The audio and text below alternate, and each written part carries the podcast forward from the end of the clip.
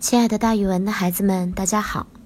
我呢，就是那个爱讲故事、爱到了自己都姓蒋的蒋楠老师。今天我要给大家讲的故事叫做《两袖清风》。两袖清风是说衣袖中除了两管清风之外，别无所有。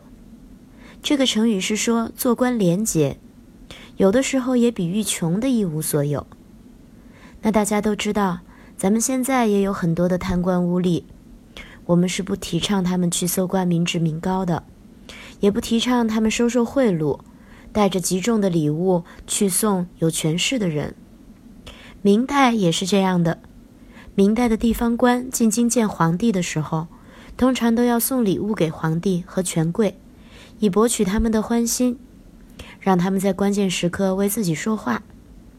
很多官都是这样，所以官场上就形成了这样的风气。但是有一些清正的官却不一样，比如说兵部侍郎于谦，他对这种风气十分的厌恶。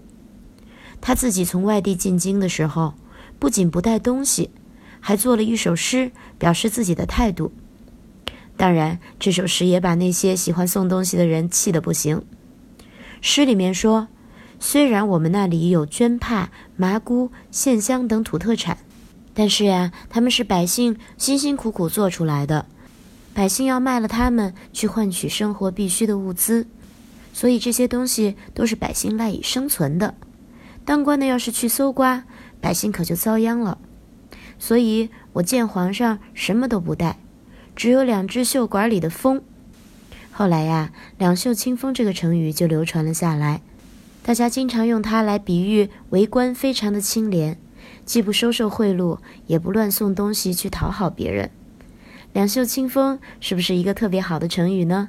孩子们，如果以后你们当了政治家、当了官，一定要记得这个成语哦。好了，今天的成语故事就给大家讲到这儿，孩子们，咱们明天见。